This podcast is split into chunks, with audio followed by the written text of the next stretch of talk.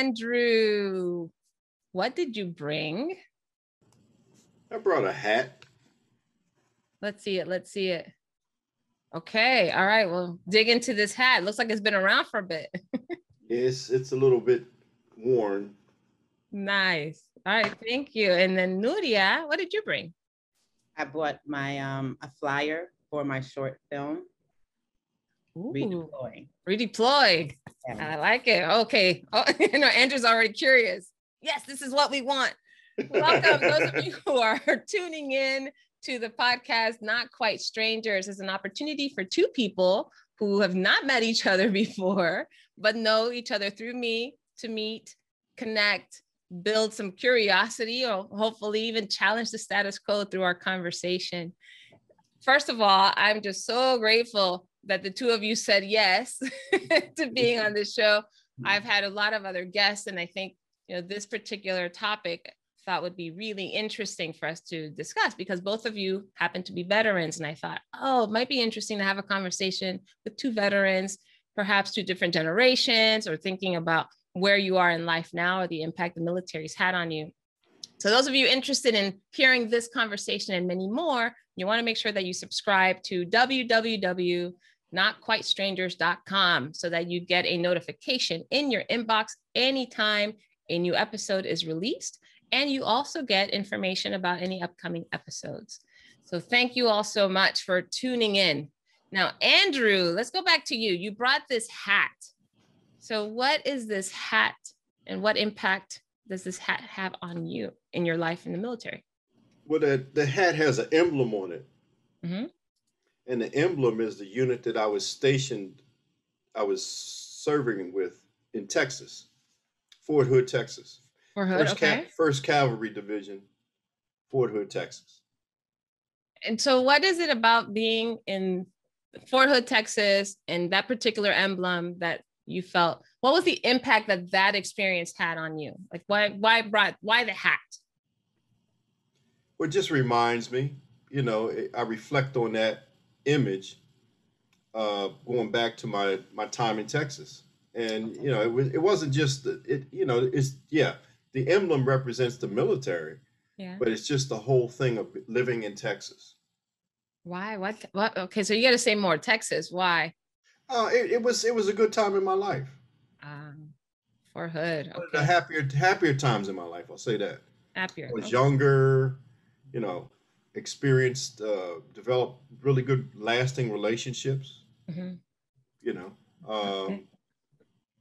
yeah, it, Good. it just it, you know reflects. I reflect back on on that image.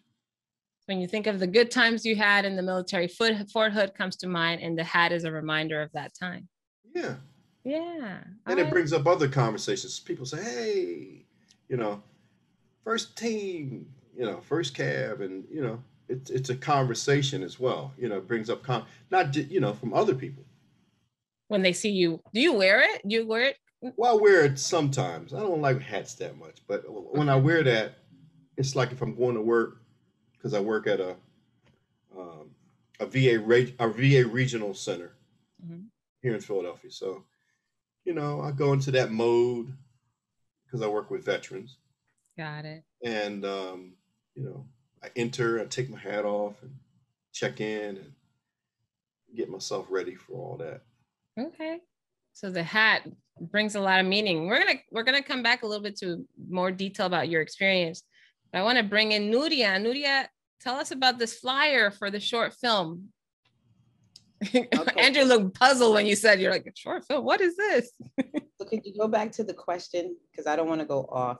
Yeah, no. So you, you know, I was asking each of you to bring something that represented the impact the military had on you, some object item, something that you could share, and you shared the the. I think it's called deploy, right? Yeah, Redeploy. redeploy, redeploy. So what is this? So this is a short film that I wrote and direct, um, directed in 2013. And it was about um, acceptance. It was about a soldier who was in search of peace, um, of the peace that he lost overseas. So it had to deal with acceptance. It had to deal with, you know, people not understanding you, um, and just accepting the things that you can't change in life and knowing that it builds character and in order for you to move on. Mm. What inspired so, you to do that? Um, I think I think in a sense it was kind of my story in the in in the beginning because um, when I went to film school, they kind of stressed the importance of writing something that was close to you, something that you understood. Um, and me being a veteran and having uh, PTSD and those stems um, of that, you know, from that, it um, you know opened me up to like getting the tools that I needed in order to like function in life. Not saying that I wasn't functioning, but I think at one point I didn't identify with it. And I think with this film, I didn't. And it was the beginning of um, identifying with um, PTSD and saying, okay, yeah, that's what that is. Mm. You know, so, yeah. yeah. So it had to deal with me accepting that. At the time, I didn't know that, but as I did the film festival journey and just traveling with the film and getting people's testimonies from um, testimonials from just watching the film or who had PTSD or what they felt from it or that it came from a real place, it made me know just being honest with myself yeah. resonated with everyone else. Mm. Yeah. Oh, wow. that's powerful, right? Yeah. Wow. I need that film. it's a short film. It's only uh 15 minutes, but I think it was the beginning of um, just being honest and and opening up. And I think um, at the time I didn't know that, but it would took me like two days to write it. It was something that came out like oh. like that. So I guess when you're being authentic to the truth of who you are, and that's just how it has to be. Oof. Yeah. So in two days, this just came through you, it sounds like. Yeah. Yeah. I was actually toiling with someone else's um book. I was trying to adapt their book and make it smaller into a short film, but then I felt like I was in a box and I didn't have freedom, you know, with the choices. So I felt like, oh, let me just try this. But I felt like this was like a stigma. Like if no one wants to see a military film, like why you want to do this uh, just because you're in the military. It was like I didn't connect with that. Mm that side. I kind of like disowned that. Like, no. Wow. Well, I want to hear more about the the military experience you had, and that's one of the reasons I wanted to introduce the two of you. Because in my conversations, first I should say that Nuria and I are cousins, right? Our parents are brother and sister. And Nuria, I've heard you talk very, very briefly, though. I mean, it's it's interesting that you're talking now about how you had to accept that part of you because you don't bring it up up often. We don't get a chance to have those types of conversations very much. And when you shared, I heard so much passion and and purpose around the projects that you're taking on as a result of the life that you've had in the military. Like there that seemed to have sparked so much creativity, at least from the way I heard it.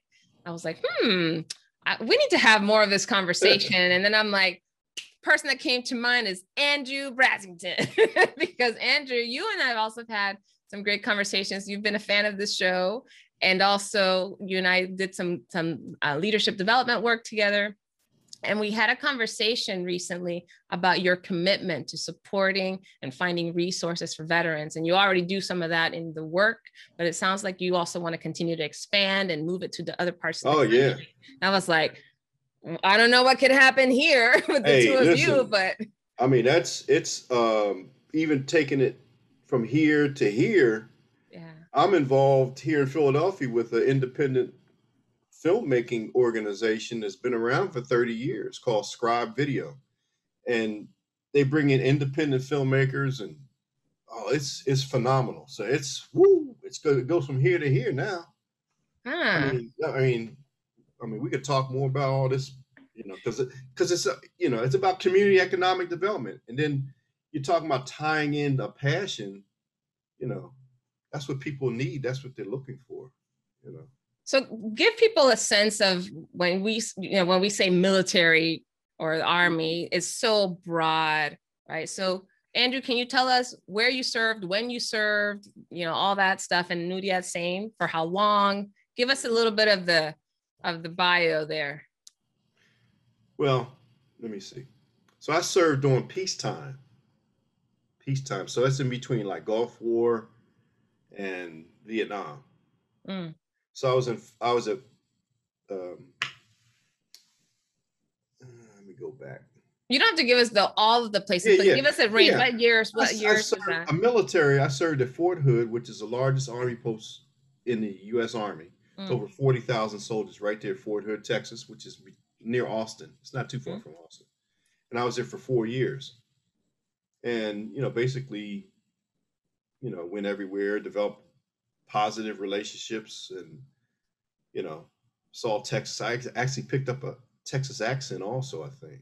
Uh, it's gone now. It's gone. but it's you know it's just um you know military is like it's it's it's a it's a job but Yeah. you're trained to do certain type of things so my job was personnel management you know in in first cav so i did assignments you know people come you know soldiers come to fort hood from other places like europe or you know south america wherever they come from and then we make assignments in our unit to different places. So I was, you know, I looked at people's personnel records and I made an analysis of ba- basically what their job was, and you make assignments to people. okay, got that. So So you're doing you some know, of the administrative. Yeah. yeah, How many years did you serve? just four, Four years. four, four active duty, For, active yes, duty. active duty years. Yeah, Got it. and something Nu- Nuria was talking about also. You know, uh, I'm a disabled veteran as well. Hmm. You know, and that's actually what I do now. I work for a, a nonprofit organization that Mhm. assists veterans and family with, um, you know, comp, you know, pension and compensation benefits.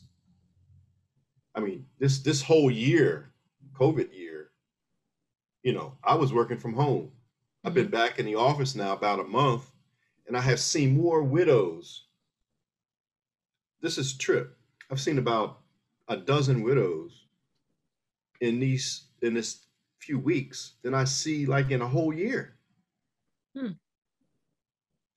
So, and what I'm talking about there is that you know a veteran might be um, service connected. That means they they they they got an injury or you know, where, where an incident, an accident, an injury, a disease. They picked up something in the service, so that's a service connection. Mhm. So these widows that came in, and I can give one example because I'm not giving any names, right? So this veteran was 100% paranoid schizophrenic. Paranoid schizophrenic for over 10 years, right? So he's married to a person and he died last year. He died January last year. Hmm. So the, his wife came in. She's a surviving spouse. And she didn't know. She didn't even bring any paperwork with her the first day. She, I mean, she just, you know, people just don't know what to do. So she came in and she wanted to apply for some benefits. And I explained it to her, but she didn't have anything. But we still went through with the process and um, filled out the application. And she just brought the paperwork in the next day. And um, it turns out, you know, he, he passed away from a non service connection issue. He had a Mhm. heart attack. So there's no there's no direct connection with that heart attack and his paranoid schizophrenic. okay. So she didn't qualify for one aspect of it, but Mm. we still put in a pension because her only income was Social Security. Okay. So, and that's what I do now. So I'm still serving in, in a way, you know, Yeah. Yeah. asking questions and kind of bringing out, you know, a lot of issues that people don't want to talk about it, maybe. You know, Mhm. they definitely don't talk to the doctor about it. Mm. Veterans don't talk to um, their doctor about what they did in the service. And doctor needs to know really. Mm. You know, if, if we if we want help and assistance, usually a doctor can direct us. You know, whether it's orthopedic, you know, behavioral health, you know, anything. Uh, you know, neurological, Mm. you know, anything to do with the Okay. injury. Every everything stems back to that that time there. military service, Hmm. and that's how you develop a, a claim. You develop, you develop a claim. Let me, And, let uh, me let me interrupt for a second. Let me ask you guys something because I'm hearing it from both of you now. It's quite interesting. You know, we we celebrated we celebrate here in, in the US Memorial Day, for example. Coming up. And and someone told me recently. They asked me, you know, what does Memorial Day mean to you? Now, my father was in, in the military for 27 years in the Army. I have a younger brother who's retired Marine for 20 years there. So both of them, you know, thank goodness, successful in their careers. And, and my brother deployed a few times. His wife deployed a few times in the Marine as well, but both of them came back fine. What I think is interesting though is when we celebrate Memorial Day in the US, generally we're talking about fallen soldiers, right? Yeah. But I think for me, and I'd love to hear your opinion on this, because for me, it's not just the soldiers, it's the communities in which they fought. There's so many people that are impacted by any any war, any any um I don't know, incidents that happen during war, right? Civilians, military personnel, all sorts, local and and from abroad. I think that's one thing. And then the other thing is the families that are left behind. And and it's interesting to hear the two of you talk about the impact, you know, the time that you had in the military had. I'm, you know, my my brother and father, I'm talking in terms of like 20, you know, decades. What you both are pointing to is that in the short amount of concentrated time, it had a severe impact on not only the quality of life that you have, but also the things that now you're doing to either educate others or to support or re- provide resources. Nuria, I'm curious about you mentioning that you kind of disassociated from from that experience. What was it about? First of all, when did you serve? How long were you there? And what what was it about the military that you felt you wanted to disassociate? I think it, at the time it was the leadership that I had. I didn't have good leadership. So when you don't have good leadership and you have people in place that shouldn't be leaders, hmm. power, you know, things don't go right. Yeah. How long did you serve? Um, three years. Three years in the army, right? Yeah, three years, but I um I did two and a half. Okay. Out on a chapter. What does that mean? A chapter early um release.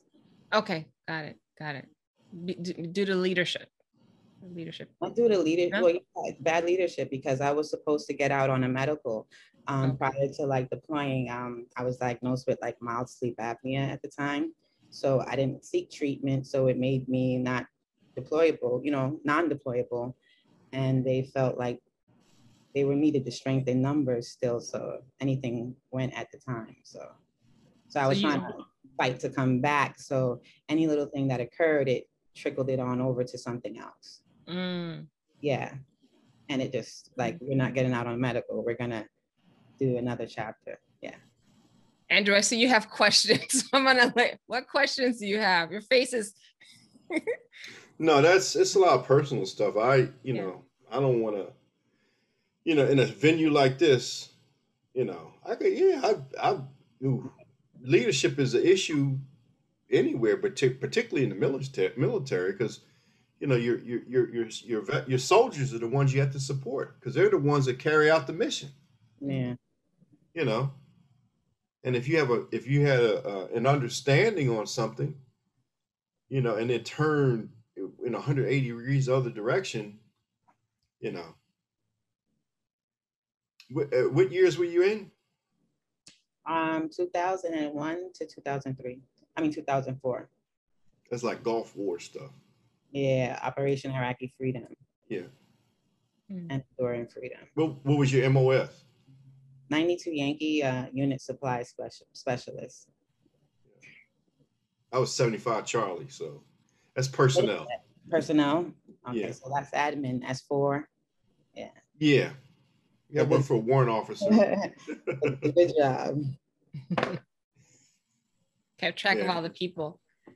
Mm-hmm. So when you all when the so either one of you love for you to answer this question as you are coming back right from from the experiences you had when you left the military at the time you left it what was that experience? Like what if you had to describe it to someone coming back to civilian life let's say was what? Andrew first for me, for me, yeah. I mean, I'm. Hey, listen, I'm. You know, I'm 61 years old now, and and I, um, I got out in 1988. So I was 28 years old. And, uh, you know, my transition out of the military was fine. You know, I came back to Philadelphia. I worked on a regional rail for a year. You know, and that was a, that was a, that was, um, it was a good experience, but, you know, people aren't leaving their jobs. And I was in a program, so people weren't leaving their jobs. And so, you know, you get let go after mm-hmm. a year. You know, the engineers are not leaving those jobs on the on a on a on a train. You know, so you know, and then I go back to Texas because I had you know I had a good experience there. So I mean, the transition, the transition for me is not that, that little dog. Um, um, the transition for me wasn't difficult at that time. But as I got older, stuff started falling apart. What do you mean? I'll give you the perfect example. Um, it's probably about 1997 or something, like 98. I come back to Philadelphia after living in Texas all that time. And I get a cataract operation. I was 38 years old, hmm. 1998, had a cataract removed. And I didn't know why I had this. Cataracts are for old people, right? you think about that. I had a grandmother. She was 96 years old. She had a cataract operation. It took eight hours hmm. to remove that cataract. So my, you know, mine was like 30 minutes at the VA hospital here in Philadelphia. But it was from trauma. Hmm years ago. You know, it took that long for that lens to cloud over. You see what I'm saying? So I didn't I didn't know why. But I had trauma in the service and I didn't make I didn't make the connection. And until my friend said, Hey man, you better file a claim. And this was like 2010, wow. 2013. So that's years later. Yeah. So you that's know? where you're talking about service connection. That would have right. been. Yeah. And you got to tell your story. You got to tell yeah. what happened. I mean, I remember. What? What do you remember? I remember, I, like, you know, I had this motor vehicle accident. You know, I was thrown from my vehicle. I came to. You know, I came to in a hospital. The hospital was called Stonewall Jackson Hospital. You know, Stonewall Jackson was a Confederate soldier. I'm, I'm, I'm just laughing about it now because I, I, I come to in a hospital in Virginia, mm-hmm. the heart of the Confederacy. so, but you were stationed there? No, no, or no, you were overseas at the time. No, no, I was I was what? headed back from Philadelphia to Texas. Okay, I was, I was Got driving. It. So, and I was I was going to have a promotion board on that Monday.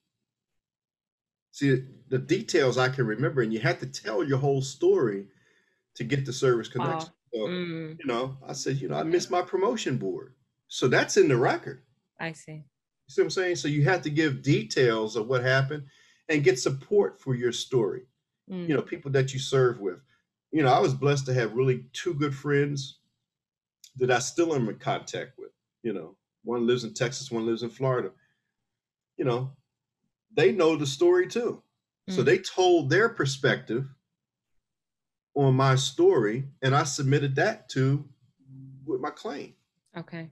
And that's what you have to do. So my, um, but the question was, I forget the question.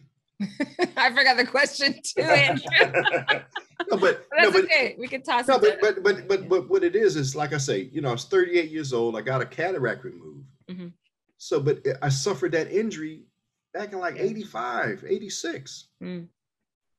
And it took that long. And like now, I have other I have other injuries as a result of that. Mm. You know, I was assaulted. I was assaulted in the military playing basketball. Mm. Guy sucker punched me. I come to, I'm in Darnall Hospital, seven stitches over my eye. So stuff adds up over time as you get older. The injuries are still there. Mm-hmm.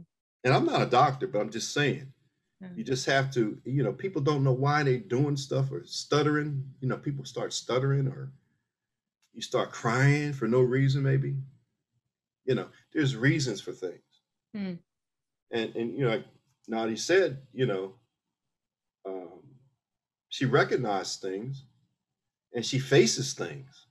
You Mm. know, at some point you you do want to face you want to say what's up what's going on and you know let me let me let me face this Mm. so and that's beautiful you know doing doing you know creating movies creating that they those are stories you know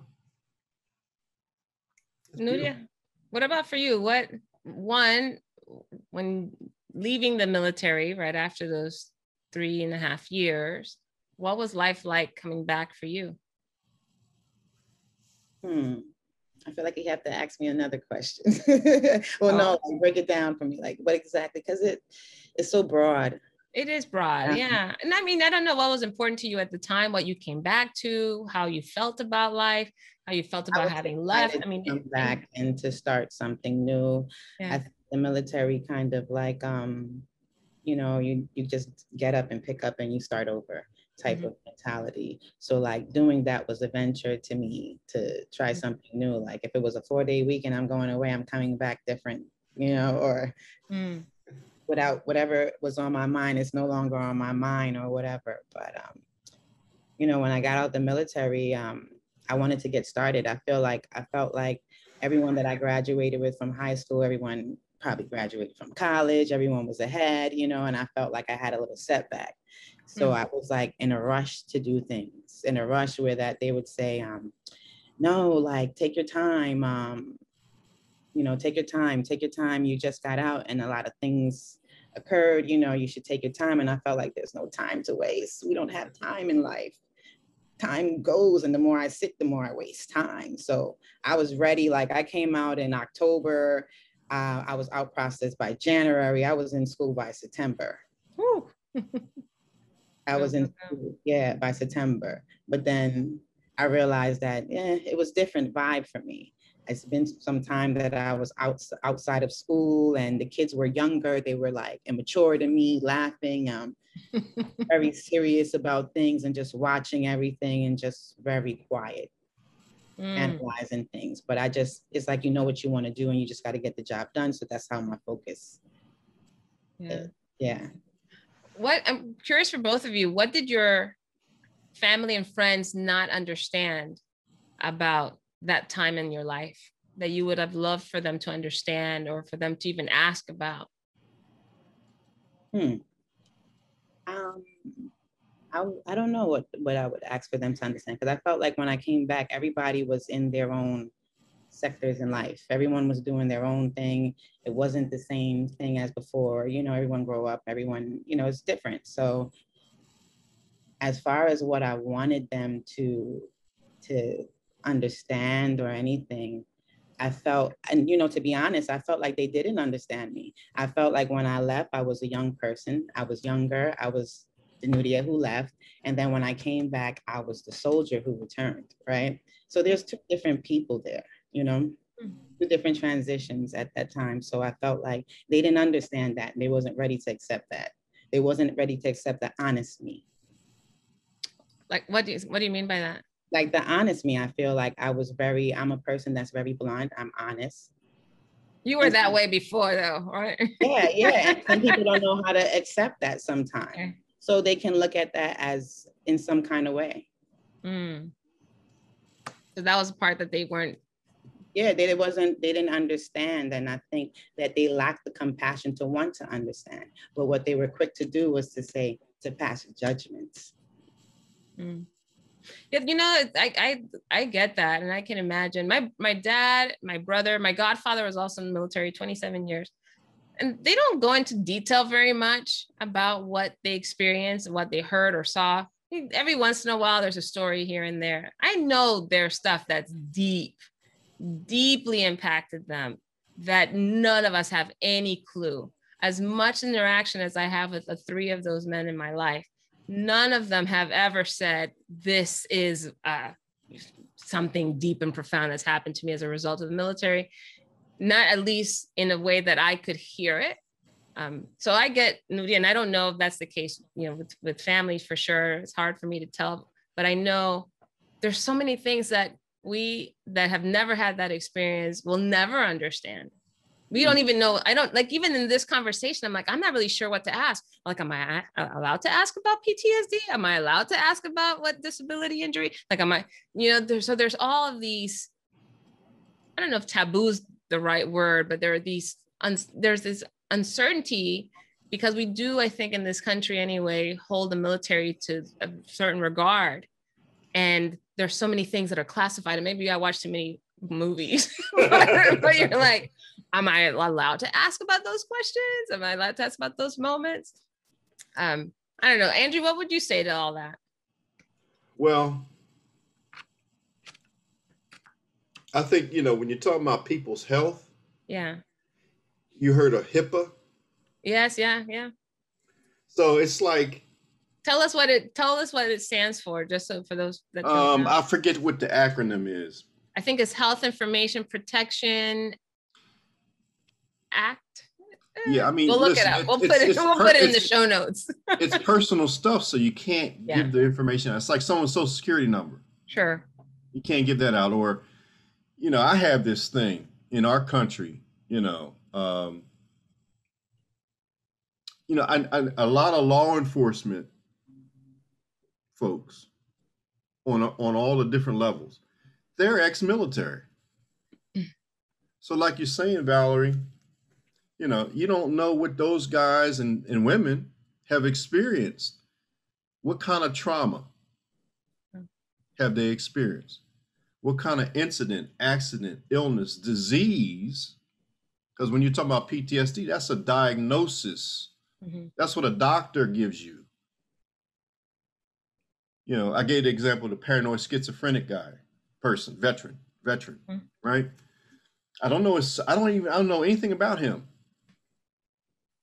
But he had that diagnosis for over 10 years. 10 years. And you know, he went into the military as a clarinetist, playing a clar, clar uh, instrument. Clarinet. Mm-hmm. Yeah. So what experience did he have that gave rise to that diagnosis Hmm. You see?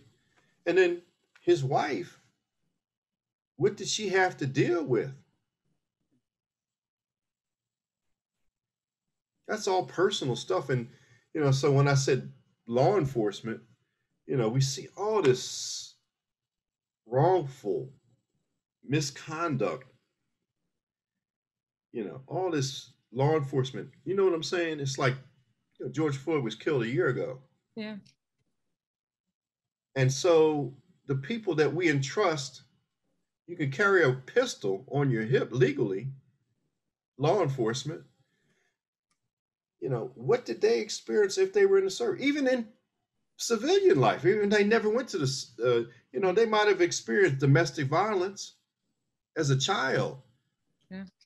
So there's some kind of sight, you know, there's something going on in all of us. We all experience yeah. things. But my point is that with law enforcement, should should people that have those diagnoses have a pistol? Hmm. Yeah, I, you know, and because it's it's real, it's real. Yeah. It's real. It's a lot of issues going on. So, um, but but it's it's better to deal with things than not deal with them. Mm-hmm. You know, you want to resolve your issues. You don't want unresolved issues. Because then it's like, you know, you always be living in the past. Hmm. You want to resolve your issue. Yeah. So what does one do? And and I don't know what kind of Nuria, what happened that you all of a sudden decided that this film was gonna be the thing that resolved your your issue, like Andrew said, or that you had an opportunity to express something that maybe you weren't able to express to others? I don't think, like I said before, I don't think at the time when I did it, I didn't think it was going to resolve anything. Yeah. I didn't even know what I was doing. I just thought I was doing a film. Yeah. yeah. And um, I just thought I was being honest. And that's it. I thought I thought I understood what the character was going through. So mm-hmm. that's the first step with it. But the aftermath of it was learning that, yeah, okay, that I identify with this character. And now I see that it resonates with people. I see that being honest is uh, the key thing that's going to help me. And that may be something that works for me and what I'm doing. Mm-hmm. That's what motivates me to work. Mm-hmm. You know, you have to be interested in what you want to do in order to even move on it. So, yeah. You know, not only just this, but the podcast that I told you about, the Woman of War, and just um, creating the safe haven for not just women, but um, people that go through stuff and need resources and tools and being able to, you know, help him, like what you said with your nonprofit stuff, does like even with claims and stuff like that. And, you know, I have more about that too, that to pitch this uh, podcast, I have opportunity. Can you share with us what that is? Because Andrew doesn't have any clue and the listeners will probably be well, I'm still building it. it. I'm still building it, but it's called Women of War. And at the time when I thought of it, I thought of um, just um, identifying with other women that have been through war in general, life. And I think when it's not just a military thing, I think, and it's not just a female thing, I think everyone goes through this in a battle in life.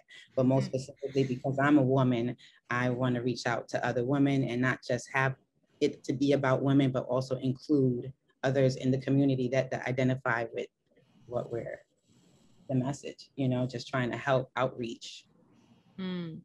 To get that message out there about awareness. Yeah. Got that. And the resources and the resources and, available. And that's another thing because as a veteran and trying to um, capitalize on these claims, I feel like the resources weren't out there like that just to say, well, here, this is what you do. It's not like that. It's not, it wasn't easy. It's like I got denied and, you know, mm. I had to appeal. And then it's like, you feel like I don't even want to try and stuff like that. And then it's like you have these issues, you have these medical issues that you have to seek for. And it's like they see this, but then it's like a way to do the paperwork. It's a protocol. Mm. I don't know. For me, I just got a lawyer to help with that process. Yeah, the VA, the VA knows nothing about you. Yeah, but just you know, I'm just saying they, you know, when claims come in, they're looking at these claims and mm-hmm. they know nothing about you. They don't know what you did. You know, you have to tell them. Now they, they have to do their due diligence. They have to do their research. They have access to find, you know, Department of Defense DoD files, you know, personnel files, medical files, mm-hmm. all kind of it's all kind of files, you know, and um, it, it it's a tough it's a tough. Some people say it's a game, you know, but um, and particularly if you had a diagnosis before you got out, that's that's um that's like that's like golden, you know. If, if and it was hard at the you know to get it when I first got out. It was like um I tried I think the first time and then they did approve it and certain things they denied and denied and it was like uh, became a little a struggle. And the chapter that I got out on, I didn't have any benefits, so I lost my MGI bill. I lost those things. Um, I didn't qualify for unemployment. I had nothing. Mm. Yeah. Yeah. So it was done in a way where that I had nothing. And that I got no no benefits, that I received anything, nothing. So in order to receive things was either by the voc the voc rehabilitation program when I started to get um percentage, which is another program that helps veterans um, with school, um, stipends and stuff like that, monthly stipends and whatever it is you need in your career um, interests and stuff. So I found other avenues and, you know, even doing an upgrade, you know, helps you to open up to get your MGI bill and start to qualify for other things, but everything was a process. It was a process and trying to figure it out. And it mainly the people that I met, the veterans that I met along the way who told me, okay, this is how you do, this is what you need to do and it's not out there available to you like that. It's not. So if you don't know and you don't know anyone, you're not going to try. You're going to feel defeated. Because I started to feel like, what? Yeah. It's not mine. Whatever. I don't have time for this. It's a mm. long process. Yeah.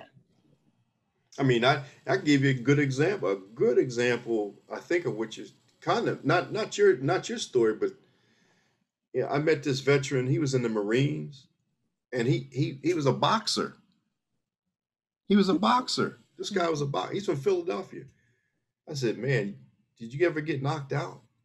Mhm. So he said, yeah. I said, man, you're not, you weren't a good boxer if you're from Philadelphia. you know, he, you know, because Philly's known for boxing and all that. Mhm. But he said, no, man, you know, and he got a dishonorable discharge, which Mm. that's a whole other conversation. You're not even eligible for health care. Mm. yeah. You know, you can't go to the hospital for help if you're a veteran. But this brother was on the boxing team at Camp Pendleton, right? And he was on the boxing team. I said, Can you prove that you were a boxer? Did you have bouts? You know, did you have scheduled fights? He said, Yeah. I said, Did you ever get knocked out? He said, Yeah. Did they take you to the hospital? Yeah. Well, hey, listen. Service connection. Yeah, but Mm. but but he went from Camp Pendleton to Japan, and I don't know what happened in Japan, but he got dishonorable discharge. Mm. So you know some of the symptoms from, you know, concussion, a concussion. You know, you could have problems with your sight. You could have problems with your hearing. You could have problems with um, headaches. I mean, there's all kind. You know, concussion. Look at the basketball, football players, professional. They have to sit out two or three weeks for protocol, concussion protocol. Hmm. I mean, it's well documented about professional athletes that get concussions. So you're a boxer, you're boxing for your military u- company. You know, you're you're you're you're you're uh, you're uh, you're a soldier. Yeah. So, you know, so and your organization that I work for, they, we do nothing legal. It's, we don't do legal stuff. You know? Wait, that doesn't sound right. No, You it, do no, it, it is. No, it's not, not, not, not so like you don't provide not- legal support.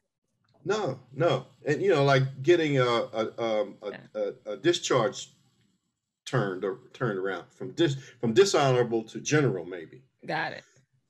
We don't do that. Yeah. You he, you do have to go legal way, route to In order to do get that for that particular situation. I'm talking about dishonorable. Sure. You know. So, Okay.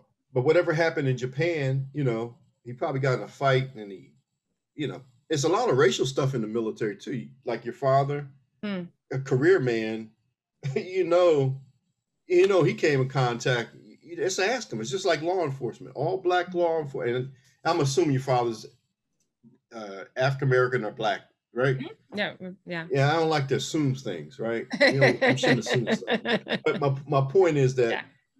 Even in law enforcement in this country, you ask every law enforcement person that has a career in law enforcement, have you ever experienced racial issues?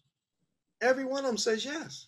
I mean, I've seen all the top ones, you know, all of them, New York, Philadelphia, Washington, D.C., Los Angeles, all of them. They say, you know, they they they acknowledge that this stuff happens. Imagine the emotional trauma on that. You got to be hard to Mhm. kind of push through that racial stuff. And a lot of people don't in the military. They don't, Interesting. you know? I mean, Colin Powell, you can imagine what he went through. And he was a five star general. Hmm. He was the top of the Pentagon. Hmm. You know, I mean, I'm just I'm just Yeah. giving examples because it's there. It's Mm. just that's just uh things. So I think the thing, Andrew, that you said that really resonated for me was this idea that there's layers of trauma in all of us.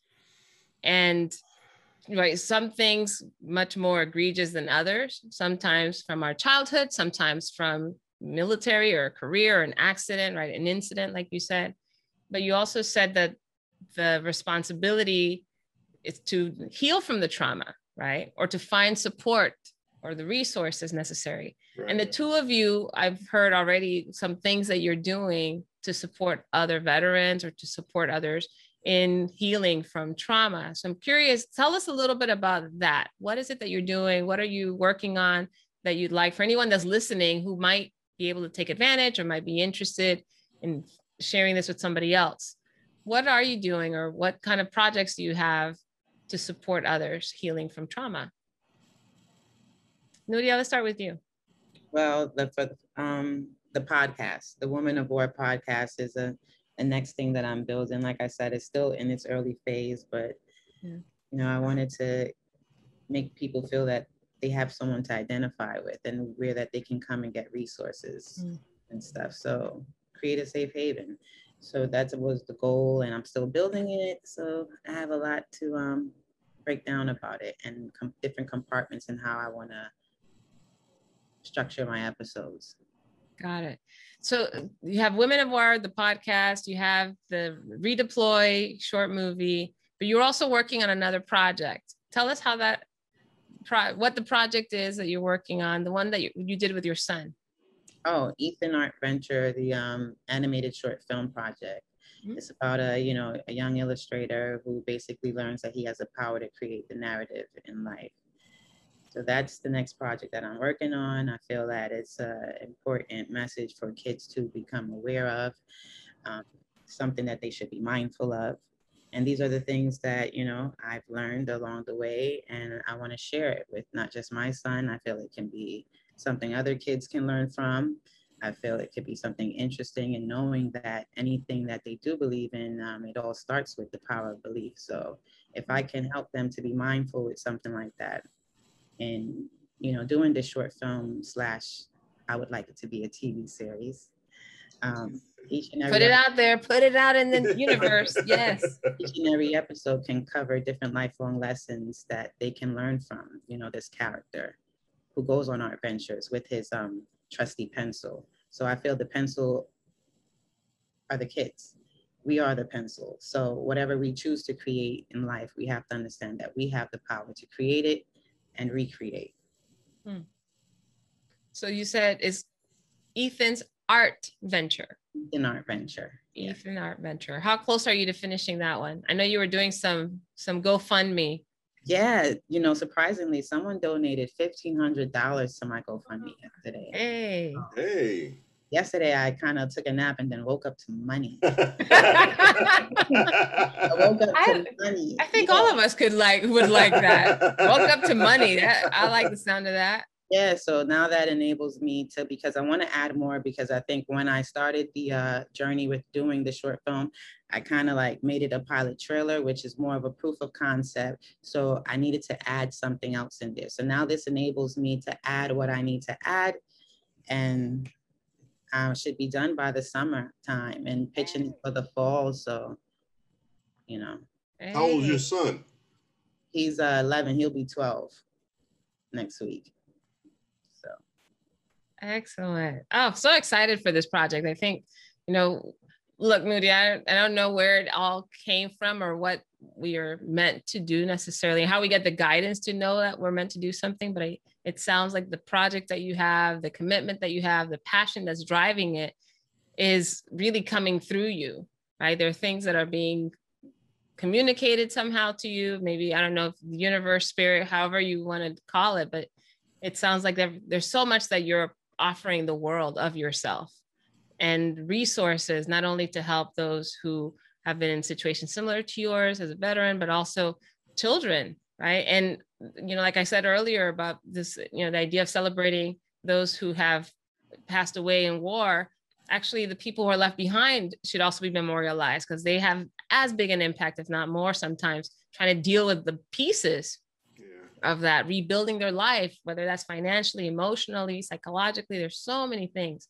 I think this art venture, you know, Ethan's art venture, it's a great resource for young people. We don't get that.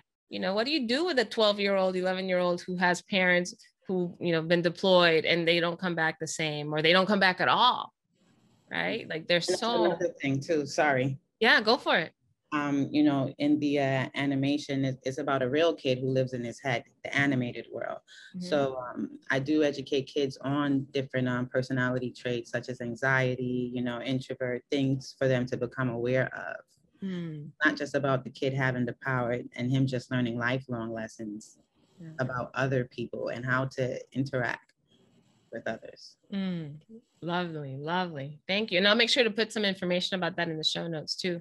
Yeah, I, that, that, sounds great because I, I got a granddaughter that's six, and she, you should see her. She just, she's an artist. She draws and cuts stuff out at six years old. She has these, these stories. She loves rainbows. Mm. she loves rainbows, and she loves unicorns. I mean, she has all this stuff set up at the house. It's like, so, and that's the thing I like that the fact that you said she's an artist, and I feel like we all are artists in life. So, yeah. going back to what would you choose to create? Yeah. Andrew, what projects do you have that you'd like to share with us or with people that might? I'm um. I don't have anything entrepreneurial going on at all. Not yet. And I do, I do want that in the future. You know. Yeah. Um.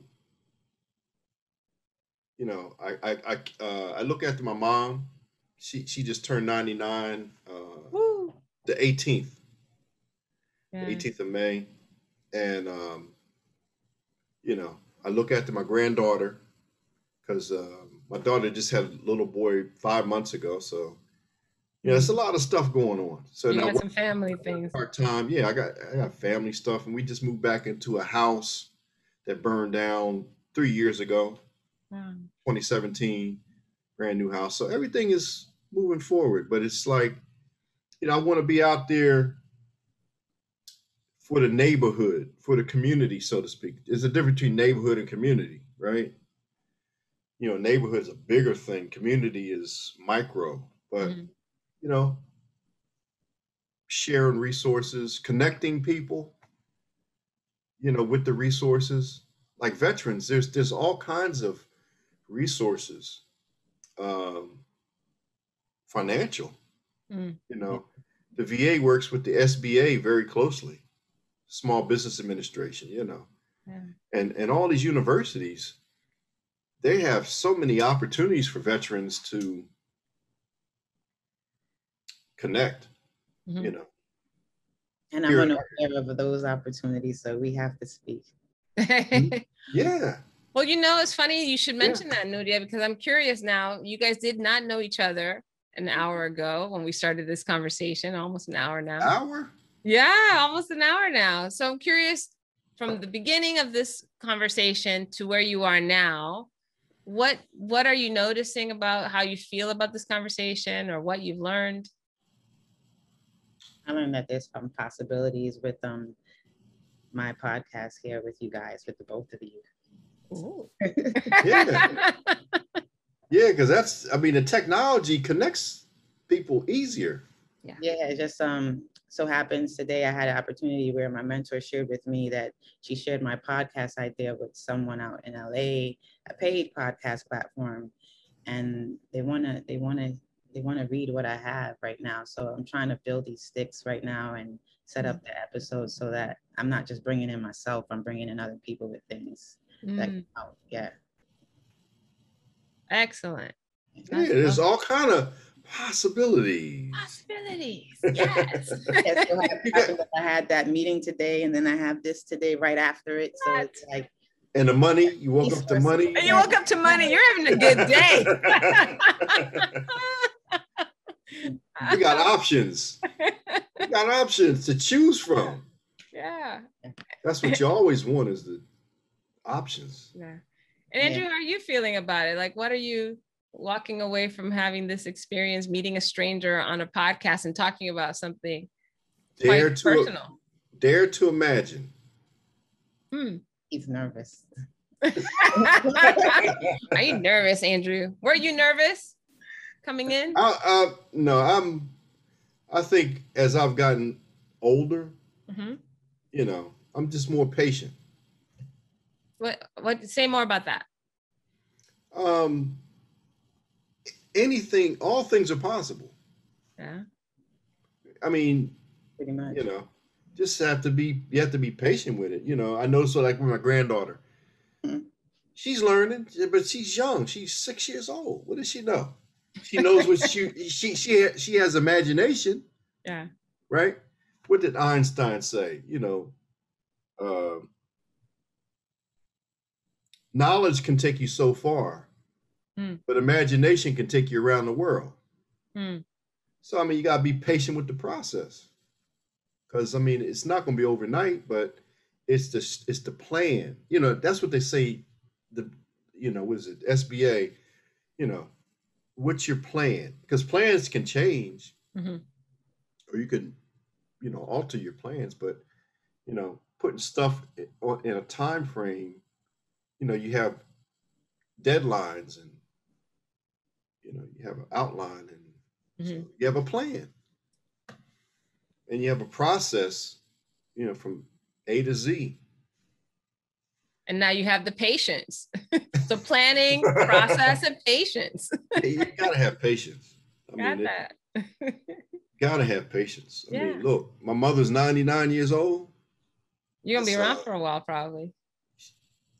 Well, yeah, could be. Could be. Could yeah. be. What what what surprised you most about this conversation or what what did you discover through this conversation the the well i mean i knew this and we we all have things in common mm. yeah it's just it's just we we don't know until we start talking about it or you're, you're in the right venue or you're in the right you feel you have it's a level of trust mm. Yeah, because there's all kinds of trust, right? Yeah. I trust you. I trust you, Nuria, because you you know Valerie. I trust you. You're in. Yeah, I, but I'm saying, you know, it's all kinds of trust, mm-hmm. and um, because the word trust, I mean, there's all kinds of meanings to it. So, um, so some commonality and the fact that yeah. there's trust here. I got yeah, that. and and and you want to empower people. Mm. You know, I, I, you know I, I feel the same way. Mm. I mean, it's really necessary. There's too many people not going after their dreams, so to speak, mm. or you know what makes them happy. You know, you know.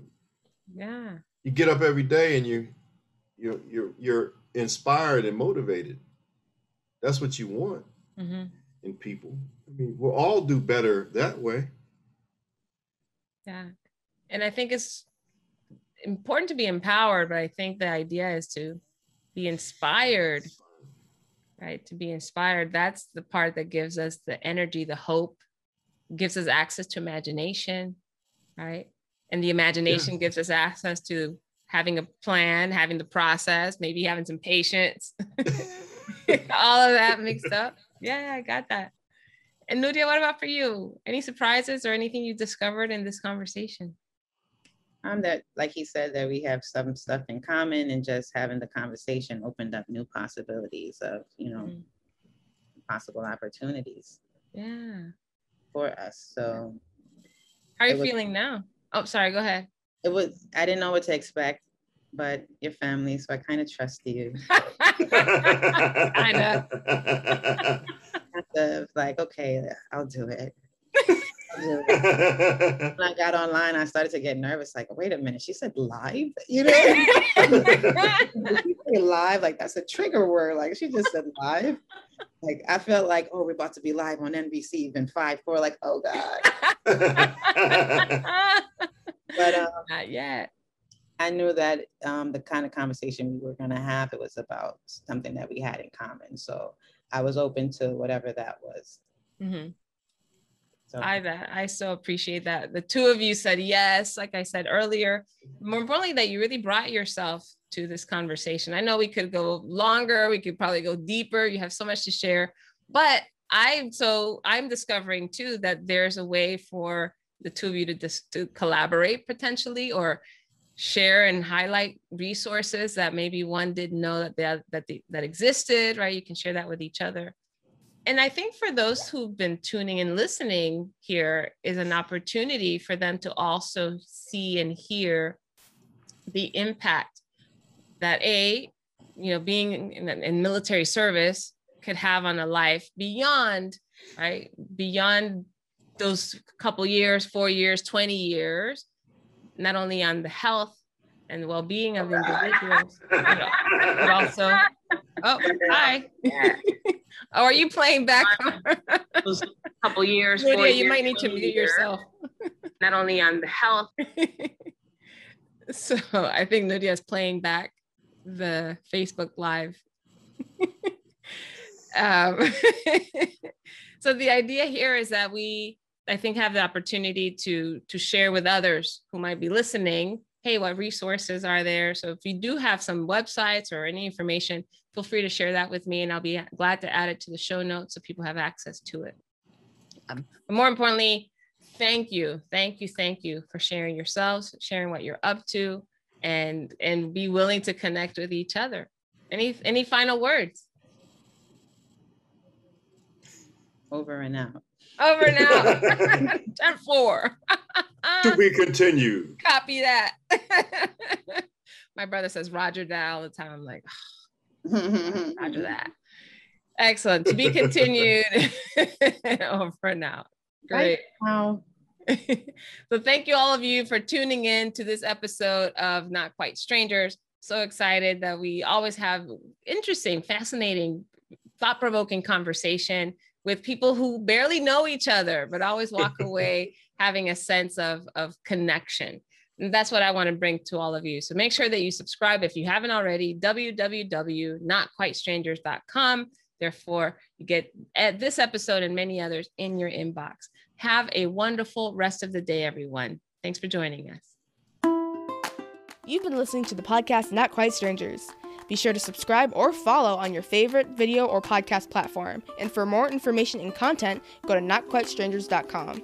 See you next time.